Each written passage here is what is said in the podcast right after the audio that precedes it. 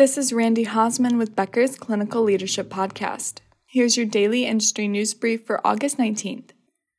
First, during a media briefing on Wednesday, the World Health Organization says early reports of monkeypox vaccinations suggest the vaccine is not 100% effective.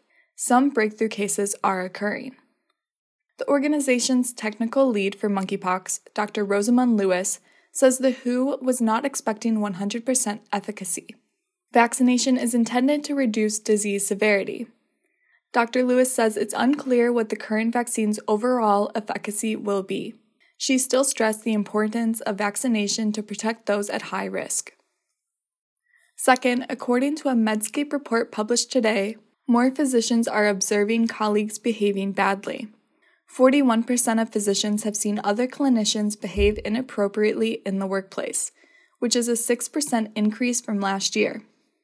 The report is Medscape's 2022 paper titled Physicians Behaving Badly Stress and Hardship Trigger Misconduct.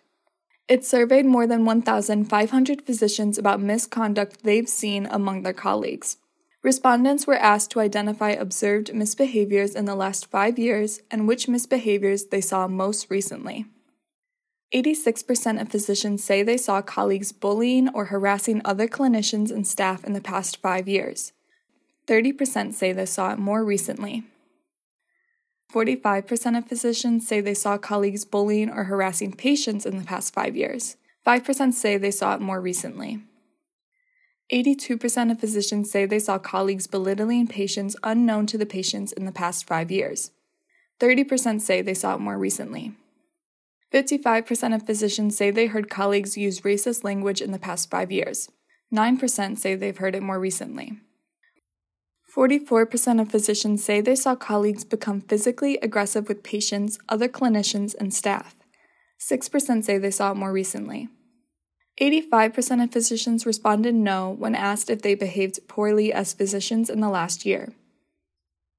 Third, another Medscape report published yesterday shows that almost a third of nurse practitioners surveyed consider leaving healthcare. This Medscape report is on nurse practitioner burnout and depression. It surveyed over 2,000 U.S. nurse practitioners online. 34% of NPs say they've considered leaving the field in the past. 30% of respondents report feeling both burned out and depressed. This is slightly higher among full time NPs compared to part time NPs. Almost half of NPs say the top contributor to burnout is too many bureaucratic tasks. Almost half of burned out NPs say they have participated in meditation or other stress reduction techniques at work to alleviate burnout. 41% of surveyed NPs say their workplaces do not offer programs meant to reduce stress and or burnout. 39% say their workplaces do offer these programs, and 20% said they were not sure.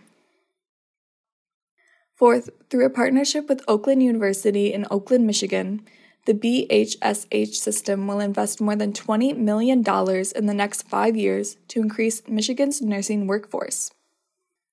BHSH comprises Spectrum Health in Grand Rapids and Beaumont Health in Southfield. Over $10 million of the investment will fund scholarships for nursing students at Oakland University. After graduation, scholarship recipients must work at the health system for at least two years. Another $10 million of the investment will fund updates for the university's infrastructure. This includes lab and classroom spaces to accommodate a larger volume of nursing students. Fifth, recently, Boston Children's Hospital has been the target of a harassment campaign based on misinformation about its pediatric and adolescent transgender health program. In a statement yesterday, U.S. Attorney Rachael Rollins says the news is, quote, disturbing to say the least. Unquote. Ms. Rollins is part of the Justice Department's Massachusetts district. She says, quote, children deserve an opportunity to thrive and grow as their own authentic selves. Parents slash guardians and healthcare providers who support them in that journey should be allowed to do so free of threats and harassment. Unquote. Several conservative social media accounts shared posts related to the hospital's Gender Multi-Specialty Service program. This program is the nation's first pediatric and adolescent transgender health program. NBC News says some accounts allege that Boston Children's performs gender affirming hysterectomies on minors. The hospital denies this claim. In a statement shared with Becker's, the hospital says, quote, for hysterectomies and other genital surgeries performed as part of gender affirming care, Boston Children's requires a patient to be capable of consenting for themselves. Age 18 is used to reflect the standard age of majority for medical decision making. Boston Children's does not perform genital surgeries as part of gender affirming care on a patient under the age of 18. Unquote. The hospital says this misinformation resulted in, quote, a large volume of hostile internet activity, phone calls, and harassing emails, unquote. Boston Children's says it is working with law enforcement to protect its community, including clinicians, staff, patients, and families. In her statement, Ms. Rollins says her administration prioritizes confronting hate crimes. She highlights a new hotline number, 183 end H8 now. She says this has led to dozens of calls. Ms. Rollins says, quote, "We will continue to pursue all leads. While free speech is indeed the cornerstone of our great nation, fear, intimidation, and threats are not. Unquote.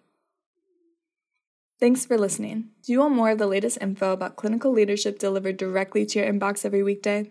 Subscribe to the Becker's Clinical Leadership and Infection Control e newsletter on our website at www.beckershospitalreview.com forward slash quality.